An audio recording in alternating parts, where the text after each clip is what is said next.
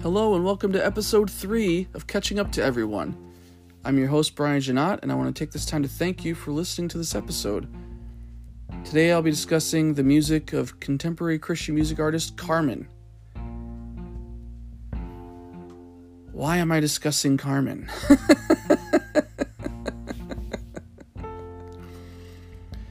well, because when I created this podcast, I wanted to talk about the music and the movies and the video games and the pop culture that had an influence on me. Whether I enjoyed it for a season or enjoyed it all my life or enjoyed it for years, I wanted to talk about those things. I think they're interesting. And sometimes you just gotta, you gotta go back to the vault and look at some of the stuff that truly influenced you, that you truly enjoyed, that you don't really enjoy that much anymore. And Carman is one of those things.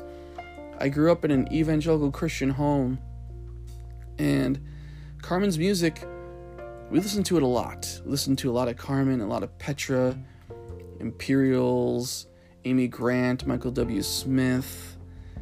And maybe someday I'll get to some of those bands or artists and discuss their influence that they had on me but today we're discussing Carman, who at one time he was my favorite artist in grade school. He he hit, hit Carman and Petra. Those were the, the two that I loved the most. I listened to a lot. And so Carman has, has recently passed away a few years ago due to cancer. And uh you know, I, I I just wanted to take a take an episode to just kind of go over his music and just kind of reflect on that time in my life where his music meant a lot to me. Um, it's been quite the interesting ride listening to some of these songs today at the age of 41 because some of them are still not that bad. A lot of them mm, it's it's not something i would ever want to listen to now. So today we're going to discuss that and I think this is going to be a fun episode, and it's going to be an honest episode. Um, you know, I'm not the person I was when I was eight years old, and I think that's a good thing. so, come join me on today's journey where we discuss the music and influence of Carman.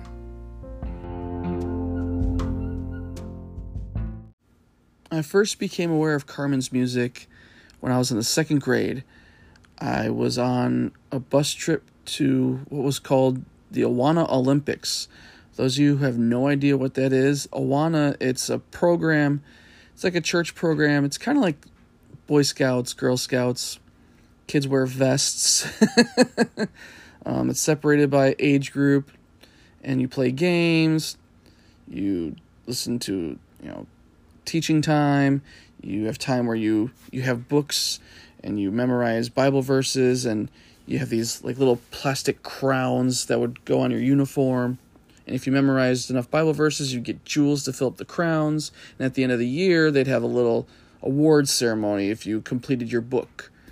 And they also had Awana Olympics, which was they would take uh, groups of church groups from around the area and they'd compete to win something.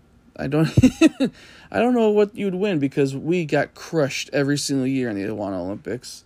I don't I don't remember sticking around to the end to find out what you got when you won. we always got destroyed. But I was on a bus trip and someone had a a boombox. You know, this is like 1989. So boom boxes were the thing and they had a cassette tape of The Champion by Carman and I liked the songs. I thought it was good. It was pop music pretty much, but it was Christian. And one song in particular I thought was really interesting. And it was a song called "The Champion," and the Champion's basically this song. it's a story song. Uh, it, it's about basically the, the the death and resurrection of Jesus, but it's through the lens of like a boxing match where you know Satan's got Jesus on the ropes. and the count's going on, but the count's backwards. It's not one, you know, ten to one. It's like one to ten or whatever. Or is it no? Instead of counting from one to ten in a boxing match, they count from ten down to one, and signifying that it's you know he's coming back. It's an interesting song. It's it's a weird song, but I liked it. You know, that might have been the start of my love for concept albums and story songs. But um, I ended up getting that tape, and shortly after that, my parents ended up getting a couple more Carman tapes because back in this time, we didn't listen to a lot of music, but when we did, we always listened to music in the car. So we listened to a lot of cassettes. CDs weren't as popular at this point in time. I mean, I, I didn't even get a CD player until I was in my teens. So I, I rocked cassettes for a, a, a big portion of my youth. And I still listen to cassettes to this day because my car has a cassette tape player in it, and I still will you know bust out the old cassettes. But we, we listened to a lot of Carman, and I even in third grade I we in class we had some I don't remember what what the thing was, but I was allowed to lip sync some songs I think we had like some sort of talent week in our class or talent show or something, and I lip synced to a Carman song called Spirit Filled Pizza, which was off of his Coming On Strong album. And then I, I, I was surprised that the class liked it.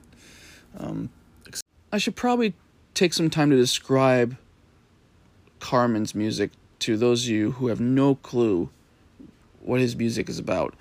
I said it, you know, the champion had some pop and some rock on it. But Carman's music was very evangelistic in the sense that every single song was either a tale, a story, a ballad about Jesus. Like it was like it was either about Bible study or the ballads were just so dramatic about just Lord, fill me with your love, like help me reach these people. Like he he was very um, um, heavy-handed with his analogies. like everything was about God is coming. The Lord wants you. Jesus loves you. Like very heavy-handed. And Carman, you know, he had a personality too. It wasn't just some guy yelling, like beating you over the head with his message. He had a, a cheesy cornball delivery to a lot of his stuff too. Like, especially as a kid. Oh, laundry's done. that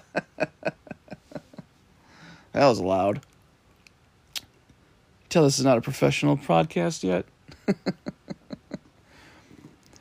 But Carman, he you know he had a personality and he let that through in all in all his songs, and a lot of his appeal, I believe, was because of his personality. You know, he'd wear, like starting out in his early career, he'd yell, he'd wear the, just like a typical '80s almost tracksuit, and then he graduated to like, kind of a, not a suit and tie, but like, a nice jacket, and he you know he his his concerts were basically just him and a backing track.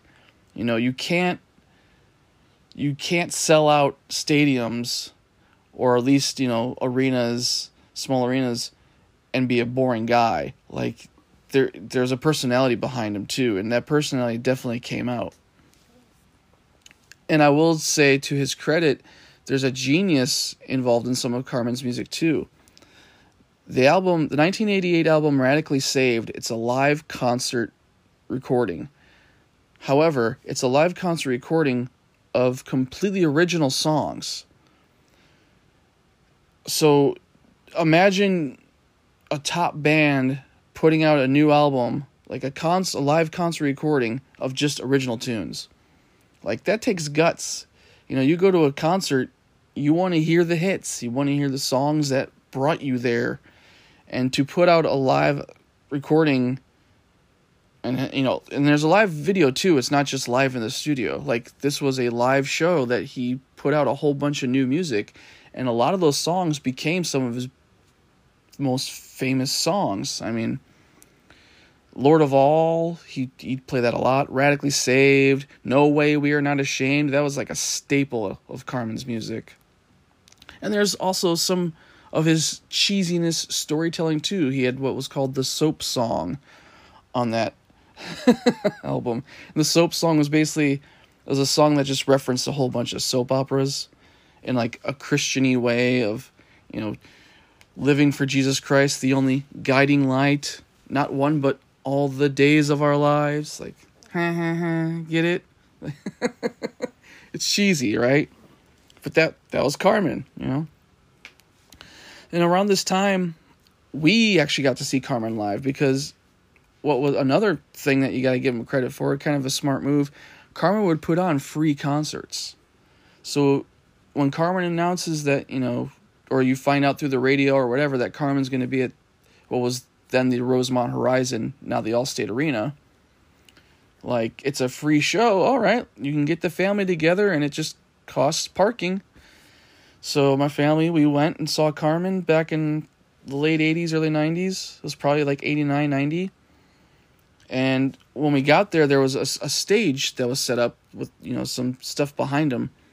And there were so many people, they had to take out the backdrop so that the people in the seats behind him could see, which was kind of cool. He didn't have to do that. But it ended up being, uh, it was either a sellout or close to a sellout and Rosemont Horizon Allstate Arena now like holds like 15,000 people. So, I mean, they've had WrestleManias there, they've had big concerts there, like big bands have played there. So, you know, it's yeah, it's free, but you also got to have people want to go to your show too. But that was also another part of his draw too was like I said the evangelistic side of him bring your unsaved friends. They're going to hear about Jesus and they're going to have, you know, a good time at the concert. So going to see Carman like that was it was kind of an event. It was it was a thing, you know. And he put on a good show. It was just him, like I said, in a backing track, but it was entertaining. I, I I liked it. I always thought he did a good good performance. So then I remember the first time we saw him live, he played several songs that we didn't know they were off of his newest album at the time, which was called Revival in the Land. And I remember the next day, we bugged our parents to go to the Christian bookstore, and we ended up buying the tape and listening to it. And I was looking for that cassette. Um, I was doing research on this again, and I was like, I wonder if my parents still have that cassette. And it ended up being thrown away. I guess years ago, we we threw out some stuff, and it was so worn and chewed up that we didn't even say there's no point in saving it. I was hoping that that wasn't the case that I, I you know was mistaken, but nope. Turns out that we played that tape so many times it just got worn and you had to throw it away. But Revival in the Land was probably I would say it's not a perfect record, but it's almost the perfect Carman record because you have again the, the the serious songs. You have the ballad like "This Blood," which is a ballad about Jesus dying on the cross, and it's an emotional song, and it's one of his biggest ballads. but also has a song called "Witch's Invitation," which is a story song, which is basically just Carman like talking over a beat about this story about.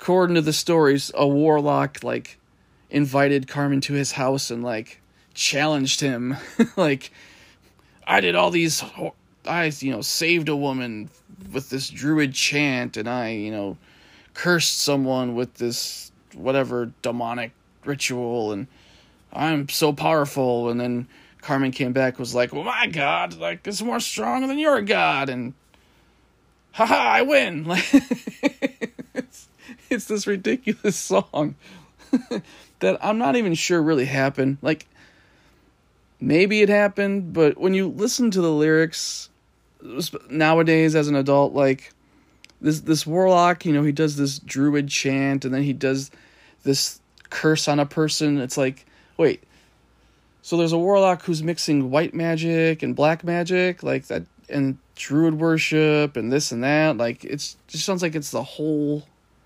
Someone just took a whole bunch of stereotypes or a whole bunch of things they know about witchcraft and just threw it into this one character.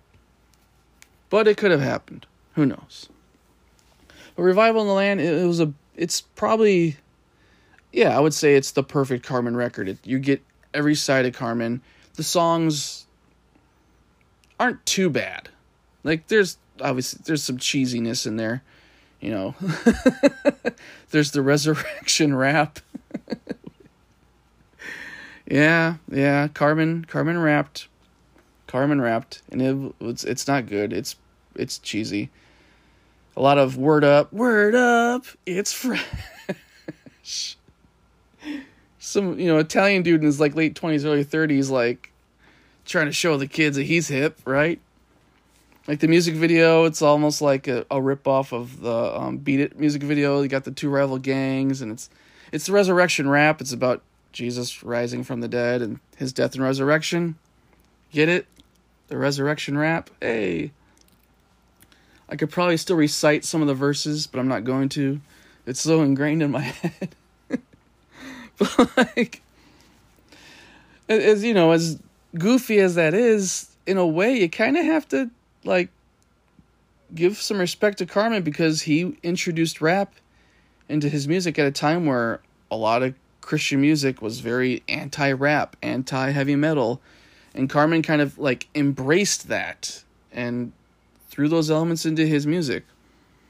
So kind of a visionary in that respect because I mean now everybody raps. They rap in country songs, like everybody rips off hip hop nowadays and Carman was kind of on the the very cutting edge of that.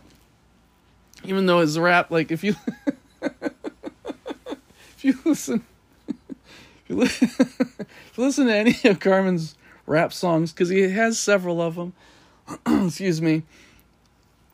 If you listen to any of Carman's rap songs, it it, it reminds me of um. Uh, T Pain has a podcast, and he had an episode with Hannibal Buress, the comedian, and there's a clip you can find online of Hannibal Buress playing with a drum machine. he's like, da, he's like hip hop. It started in the park. That's what sounds like listening to Carman rap. Like, we do the dance and we shake hands. Word up, it's fresh. like, our homeboy must be bugging. But when Christ talks, you best be chill. He makes the wind and the waves stand still doop dup doobity doo. It's ridiculous. And when you're in third and fourth grade and that's the only rap you can listen to, like take what you can get, right? so, so Carman had a lot of a lot of niche songs. Uh, you know, he had these serious ballads. You know, he had a beautiful voice. The guy can sing but he'd go into full cornball mode and he was unapologetic about it. Like you kind of have to respect a guy for just leaning into that, right? And at least excuse me. At least in that point in time it was it, it came across more of like a spirit of fun like i want to reach these people with the gospel so i will incorporate this music and do with it what i can like we'll get into later but at least in this point in time why I say Revival Land may be the perfect Carman record is because there seems to be a genuine I just want to reach people with the gospel and this is what can help me do that. I don't think at that point in time Carman thought he was a rapper. So it, there's there's you know you can draw your own conclusion when you when you check out the stuff online. It's all available on YouTube. So I recommend you listen to it. Give it a shot. Tell me what you think. Uh, plug for catching up to everyone at gmail.com or my Instagram page. Let me know what you think. So we went to several Carman concerts. and what's interesting, like I mentioned, Carman's concerts, they were free, the minimalist production. But he'd also give an altar call at every concert, too. And you you'd be surprised how many people would line up during the altar call to, to you know whether they're you know dedicating their life to Christ or they're becoming a new Christian or whatever the, their deal is like there'll be a lot of people who stand in line and that like around the 70% portion of the concert at the 70% mark there'd be an altar call and then you have like another 25 30% of the show left which i always felt kind of bad for those people who did the altar call because he'd say like you know we're gonna if you just right now like we'll take you to the back and there'll be some people here who'll be praying for you. They'll give you a bible. Like don't worry you're not gonna miss a whole lot of the show. But they'd miss like 15 minutes of the show and then by the time they get back there'll only be like three or four songs left. So like, i always felt kind of bad for those people like excuse me. Like on the one hand, you know, like yay, they're Christian, they saved, woo. On the other hand, ah, they're missing some of the show. That kind of stinks. Right? Another astounding thing that Carman did was he passed the plate around, and you'd be amazed how many people pe- uh, put money in that plate. Like, I don't know how much Carman, I don't know how much a Carman concert costs as far as his personal costs. You know, it, when you're touring, like it costs money. But when you pass the plate, like people would give, and you know, I was always amazed by that too. I didn't, you know, give it a second thought back then, but now as an adult, I'm like, man, that's a pretty good gig. Like, you just tell people give what you can, and more than likely they'll give you something. So, I don't know how much money Carman made on the one end, but I know he probably made some good money on the other end. Uh, that's it is what it is. One of the one time we, we we saw Carman back in like 1991, and it was at Six Flags Great America. This is a, a, a cool show.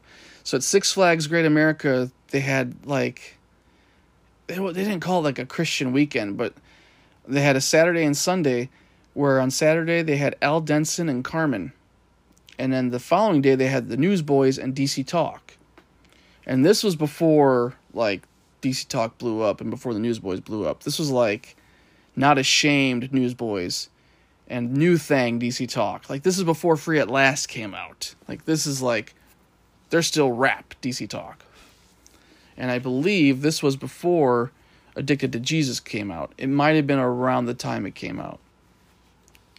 So you still got like all like the classic Carman songs and you know Carman, you know, put on a really good show and at, at Six Flags Great America. Like the guy had a you know, he he had a vision for going to where the people were to put on the shows. So you I always had a big respect for him because as an evangelist, like he seemed to kind of back up what he was saying. He didn't just go to churches, which is a very popular thing that a lot of Christian artists do. They'll go to churches, but they won't go to the bar they won't go to the hall. They won't go to the arena. They won't go to the Six Flags. And Carman went to the Six Flags and did his show and gave an altar call. Like, it was a Carman concert.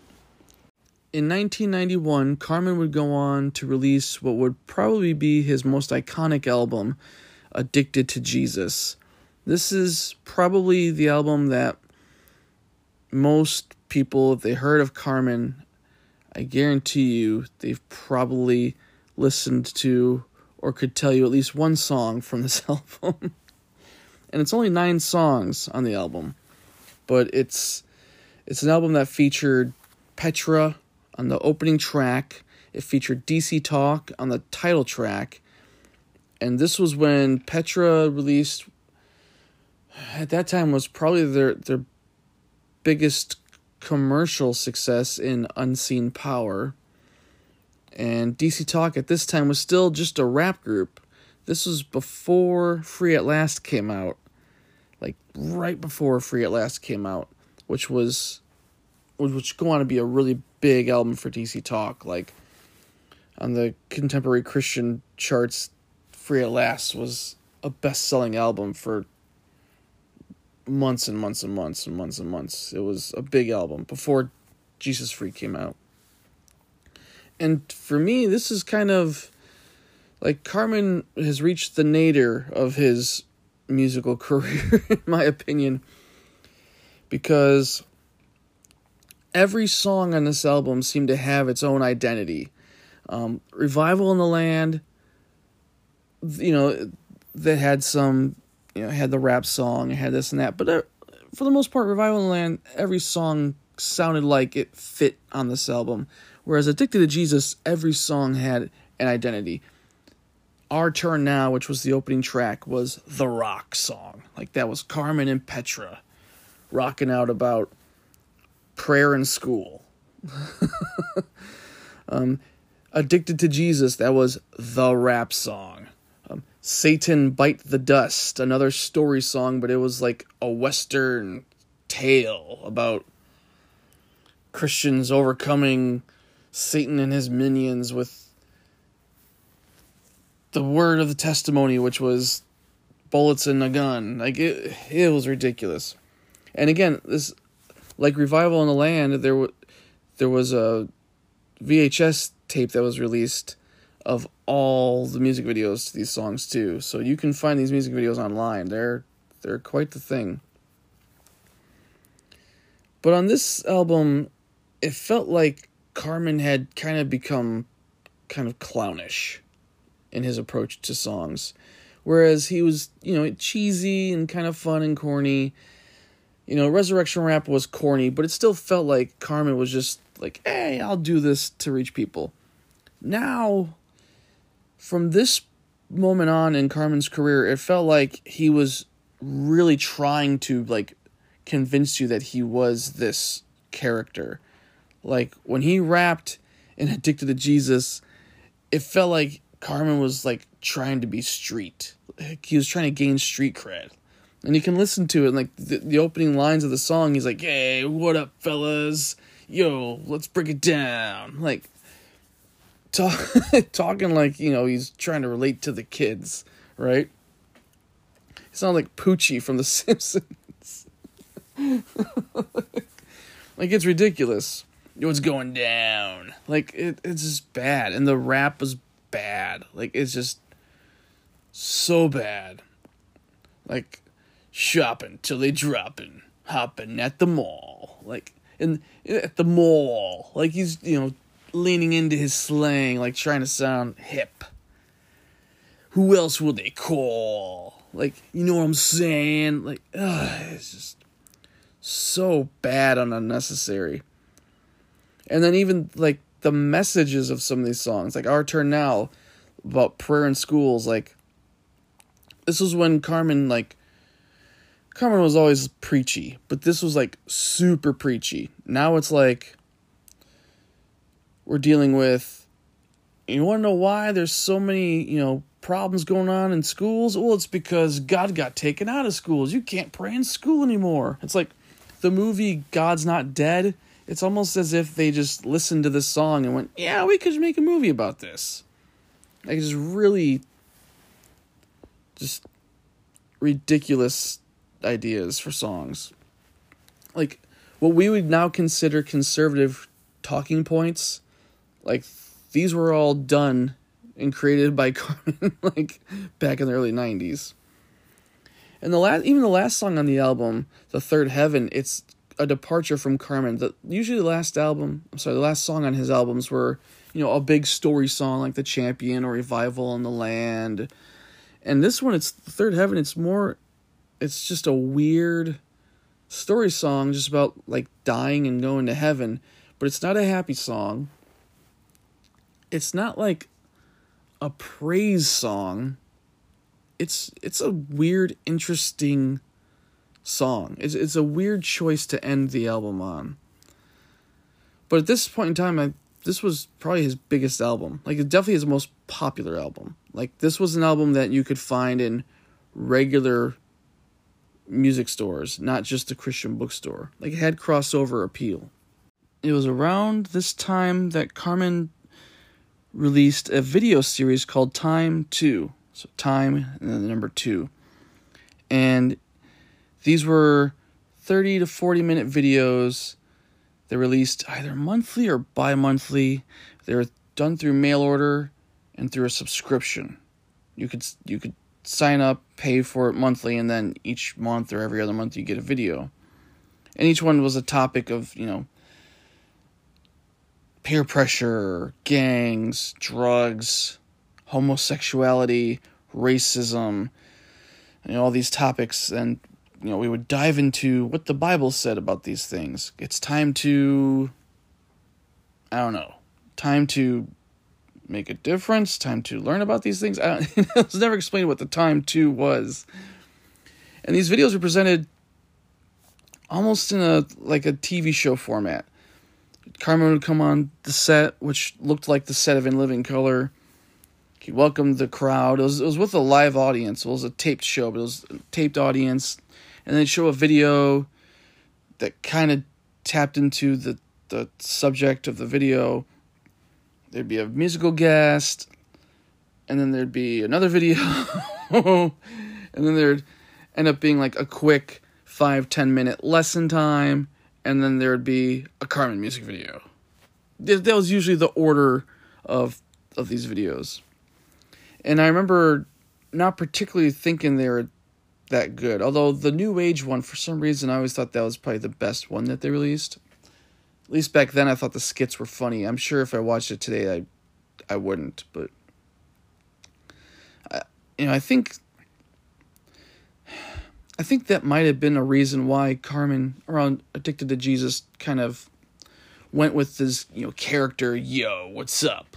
Like the Poochie reference because I think he was at this time trying to reach more youth, like reach high school, junior high kids. I think, I think that's what he was trying to do.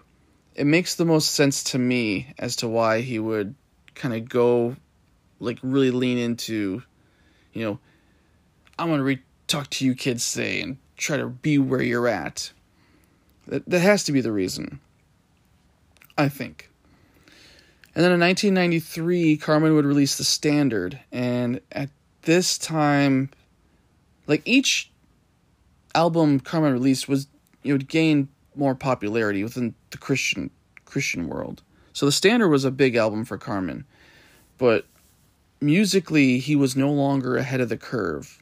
Like Addicted to Jesus, I said it was the nadir of his music because it was 1991. So you had if you look at what was popular musically in 1981 in the mainstream, it was eclectic. You had like that's when Nirvana Nevermind came out, Red Hot Chili Peppers with Blood Sugar Sex Magik. you had Pearl Jam, you had grunge, and you also had, you know, think 91 was when Def Leppard released Adrenalize like you had the, you still had you know warrant and you had these big metal bands and you also had this new thing happening and then you also had rap and hip hop starting to make its way into the mainstream. It was a very interesting time. But now in 1993 it's nirvana. It's you know rap is really popular now. Like the chronic had had come out so like gangster rap, G funk, this was cool, like with the kids, like Snow Informer and like Gangster Lean and Hip Hop Hooray, like that was the rap music that was cool.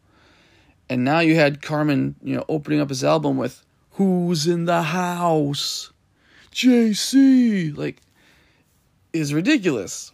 It, you know, it, it if you compare Carman's music at 1993 to what was cool in the mainstream, Carman, you know, while he was always kind of corny, this was beyond corny.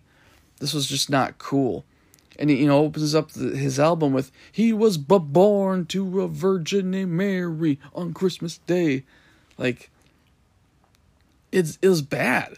Like it was embarrassingly bad. I remember the first time when we bought that album the, the, the cassette and listen to it and like feeling like I kind of had to like it because it was Carman and I you know still liked Carman and wanted to support him. Like we still would go see him live around this time, but like just knowing in my soul like this is not good, and even like the the following songs on that album like now's the time, like it, now's the time to celebrate when the Lord's your choice Now's the time to celebrate and make a joyful noise. Like it was just not cool.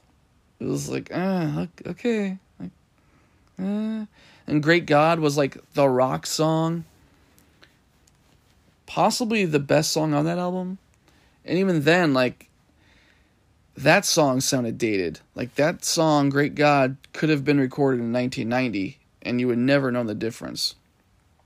So, you know, in the Christian bubble, this was, you know, it was Carman and it was, yay, look what he's doing. He's releasing, you know, more songs that we like, but like it just was, it was no longer cool. Everything sounded very dated and it was not an enjoyable listen. It's, it, in my opinion, still probably at that point in time his weakest album. Not if you're if you're not counting like his early like first two albums. And it's also I mentioned you know our turn now being like political minded with you know prayer in school. The last song on the standard was a song called America Again. And Carman always had a evangelical semi political without it being a political message. And America Again was it's something that you could hear nowadays and it would be very um, it would be very relevant to our political climate. And the song is about the founding fathers and America being a Christian nation and we need to turn back to God being the center of America again and all these issues with society, it all just stems back to, well, it's because God isn't number one in America. We need to put God first in America again. I'd like to put a pin in this topic for now and get back to it in a little bit. Um, so it's around this time that I just was listening to a lot more, um, well, a lot more a lot better music. I was listening to, you know, I was discovering a lot of the bands that I would start to, you know, fall in love with. You know, I was listening to a lot more hard rock and heavy metal, um, a lot of you know bands that I still to this day listen to, like Deliverance and Tourniquet and all the, the the Christian heavy metal and hard rock bands that I you know still admire. And then over time, I was start listening to, you know, Tooth and Nail records and a lot of those bands. And so when Carman released Riot in 1995, I believe, 95 or 96, I believe it was 1995, I really just kind of gave up on him. Like, I just had no interest in what he had to say because unless it was, you know, something that was relevant to what I was listening to, I just wasn't interested. So when my mom bought the cassette and I listened to it the first time, I was just nope, I'm I'm good. Like it's Riot was just totally dated music. It was just the same formula over and over and over again at this point in time, and it just wasn't anything I would be interested in listening to. The the title track, Riot, it sounds like it's trying to be Rhythm Nation from like 1988. The the drum machine loop sounds like it came straight from 1990. Like you know the song "She Drives Me Crazy" by Fine Young Cannibals. That snare, that very popular snare drum sound. That's what this song had in 1995. A riot Webster's dictionary says a riot is at a dead. And the chorus sounds like a mix between get get down and boogie and play that funky music till you die, mixed with we are a part of the rhythm nation. Like we're gonna riot. We're gonna like we're gonna riot. Like it's just not good at all. My story is ridiculous. The music video is ridiculous. It's like someone gave Carman a T Bone album, T Bone the rapper, and said, Here, you should do this, Carman. And Carman said, You know what? I'm going to reach all the cholos in East LA. And so you watch the music video, and everyone's wearing the same flannel shirt, whether they're white, black, Hispanic. And there's Carman in his like starter jacket and his shades, like rapping and like speaking Spanish. Like it's ridiculous. The man literally says, you know, put down my pistola. Like, what are you doing? Again, I understand the whole I want to reach everyone. Everyone needs the gospel, but like be yourself, dude. Like you don't have to be this character like yeah, guys, I can relate to you. I'm gonna put down my pistola. Like even some of the lines of the songs sound like they were completely ripped off from some of T Bone's songs. Like the little references of like the great Usher die. Like the way it's done, it's almost like it came from 187 I'm Demons, the T Bone song. Like it's yeah, I, I listened to that album once and I was like, no, nah, I'm good. And so I just stopped listening to Carman. Like he ended up putting out more albums, and the thing is, like each album, from like a Revival the Land to Addicted to Jesus to The Standard to Riot to what he would release later was Mission 316, which I think he released in 1997, 98. They would all sell really well. Like in, in the Christian charts, they would they would sell a lot of records. Like in that bubble, Carman was still a big deal. And I think part of Carman's appeal was because he was, you know, doing these rap songs and because he was doing these dance, hip hop, whatever songs, I think parents looked at Carman as the safe alternative because what was popular in 95? Rap was a big deal. Well, most parents didn't want their kids listening to, you know, what was popular, but you could listen to Carman. He was safe. You know, I don't want my kids listening to those rock songs, but you could listen to Carman. He's safe and he's giving them a message. So I think that's why Carman would keep outselling himself. Because in the Christian bubble world, like, he was safe and he was kid friendly and he was fun if you were young, Carman was fun. Like I was obviously as I got older, it kind of like wow, this this is corny. Like, but if I was a kid when Riot or Mission Three Sixteen came out, I could see myself liking it. I mean, even though he kept just recycling his stuff over and over and over, um, Step of Faith was just another countryish song. Like Holding On was a countryish song. Like 1955 was kind of a early rock and roll rockabilly countryish song. I mean, shoot, Mission 316, the song The Courtroom, it was basically The Champion all over again, except it was if you took The Champion and any other, you know, revival in the land, like it was that kind of song. It's Satan in a courtroom, you know, to God the judge, you know, you need to convict the sinner, and then here comes Jesus at the last second. I wiped his wiped his, you know, he's his his his his uh his sins are removed. Look at the book of life. It's like the same imagery over and over and over again. But again, in the bubble, like this is safe. So I get it.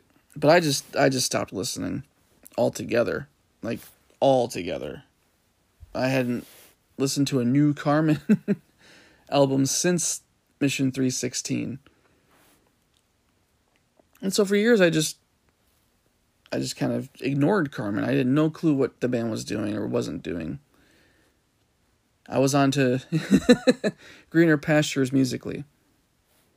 And then I found out, you know, Carman um, was diagnosed with cancer, and you know, I, I don't wish cancer or sickness on anybody like that. And I was sad to hear it because he was a you know hero of my youth, and I was so glad that he ended up you know recovering and he would go back out and tour and he kept putting out records and uh, you know it wasn't anything I would listen to, but I felt happy for the guy. Like, yeah, he overcame his, his sickness and he's still doing what he wants to do. Like, that's great. And a few years ago, Carman ended up passing away. Um, I believe he had another diagnosis and just didn't make it. And so when he passed, I started going back and listening to his music again with new ears. And picking out the things I could appreciate about his music, and then also with a more critical ear going, eh, I don't know about that. Theologically, I don't know about that. That's kind of weak. It's weak arguments, right? And then I discovered something, and this is the pin that I'm picking up from America again. And I debated, I think, why I've had such a hard time recording this episode. I debated if I'd bring this up. Because my goal with this podcast is not to get political. I don't want to get political on this. But I think when you are discussing Carman's influence and his music, you have to at least acknowledge the political side to his music. Even though I don't know if Carman would have said it was political, he was just, you know, taking us back to the roots of America.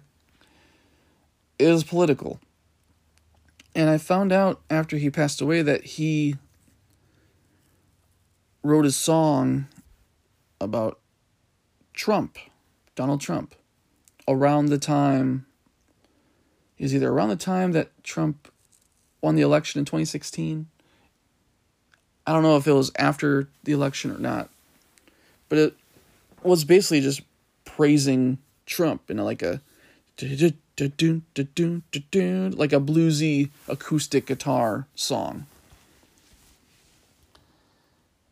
And excuse me, again, not gonna get trying not to get political with this but it was very I was very sad when I heard that because growing up you know Donald Trump was the kind of person that Carman would have called out and people like Carman would have called out and said you know he's an idolater he's greedy he's uh he's an adulterer like these are these aren't the people we should be voting for. We should be voting for Christians. We should be, you know, bringing God back to America again by, you know, standing behind good Christian men and women like the founding fathers. And then he writes a song praising Donald Trump. and with America again, you know, I had I had a coworker named John and I remember a few years ago, because we would talk about you know politics and everything. And John grew up Catholic. John was older than me. John was in his seventies. He ended up retiring, and he knew about my background. I grew up in an evangelical home, and it would, as I got older, kind of step away from that um, specific denomination of faith and kind of figured out my views and my religious beliefs one issue at a time, one thing at a time, and became, again, without getting into religion right now, being very okay with I don't know. Finding peace with I don't know. I don't know what the answer is. I'm okay with that. When I was young, you know, back when Carman was my guy, like it was very much it's all about Jesus. It's all about this. Life was very black and white. And Carman's music is very black and white. And I remember John asking me, he goes, Brian, you grew up in evangelical. How is it that so many people who are Christian, like, fawn over Donald Trump? Like, isn't he, like, completely anti what these Christians, you know, believed? And I explained to John, like, a lot of you know the talking points, conservative talking points of that time with you know Christian nationalism and all these things, this had been going on for quite some time, and I specifically brought up Carman's song "America Again," like back in 1993, like in 1991, these were talking points even back then. They they weren't you know like most Christian artists around this time weren't necessarily like singing songs about God in America again. Like if you listen to Michael Card or Steven Curtis Chapman or Michael W. Smith at this time, like Michael W. Smith in the early '90s, I like, I love, I loved Eye to Eye and Go West Young Man. They're still great albums. But Michael W. Smith in 1991, 92, 93 was more concerned about being a pop star.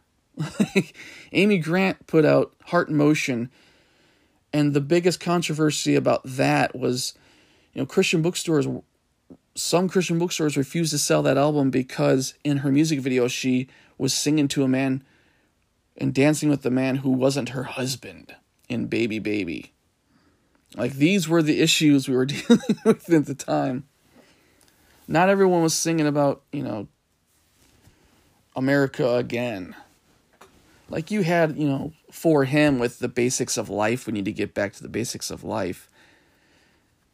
But political God first in our politics, like it wasn't a big selling point in Christian music, but there were some artists who would sing about these things. And a lot of some of these artists would, you know, be guests on shows on like TBN, Trinity Broadcasting Network, and Christian um, television. These people would go and sing songs and talk about it, and it was a talking point back then. But it wasn't the mainstream talking point it became. Like, once Donald Trump came and basically just told evangelicals, you vote for me, I'll give you what you want. That's when things changed. That's when the people who for years would use, and I've heard sermons, you know, people specifically calling out Donald Trump back in the 90s. You know, he's an adulterer, he's this and that. And these same people all of a sudden like no he's you know god's messenger he he's not perfect but he he's he says he's a christian and god can forgive anybody and work in anybody's life these issues were nothing new you know there's nothing new about you know the pro-life movement you know i wasn't i wasn't surprised when things happened with you know the overturning of Roe v. Wade. These are talking points and things that have been brought up in churches for decades, and it just became mainstream. But if you grew up in the church, these were things you heard. So it was it's just it was you know it's just sad to see. It's just sad to to see like this is what has become with church and with when people think Christianity, these are their first thoughts. And it's just sad. You know, especially when you look back at, at, you know, being a kid and what Carman's music meant to me then and kind of what his legacy is now. You know, just bums me out a little. But I still, you know, I have good memories too like I, uh, you know, when you say Carman, I don't just get into a funk and think, oh, he's a Trump supporter. Like that's not what I'm. That's not what I'm saying. Like with with Carman, like there's there's a lot of emotions and a lot of memories that get tied up into his music, and they're not all bad. It's mostly good you know, and it's also just kind of funny when you think back to things you liked as a kid and how ridiculous it is. Like it always it cracks me up when people you know, I love, you know, I have a love for 80s and 90s pop culture. That's, you know, my childhood and my adolescence.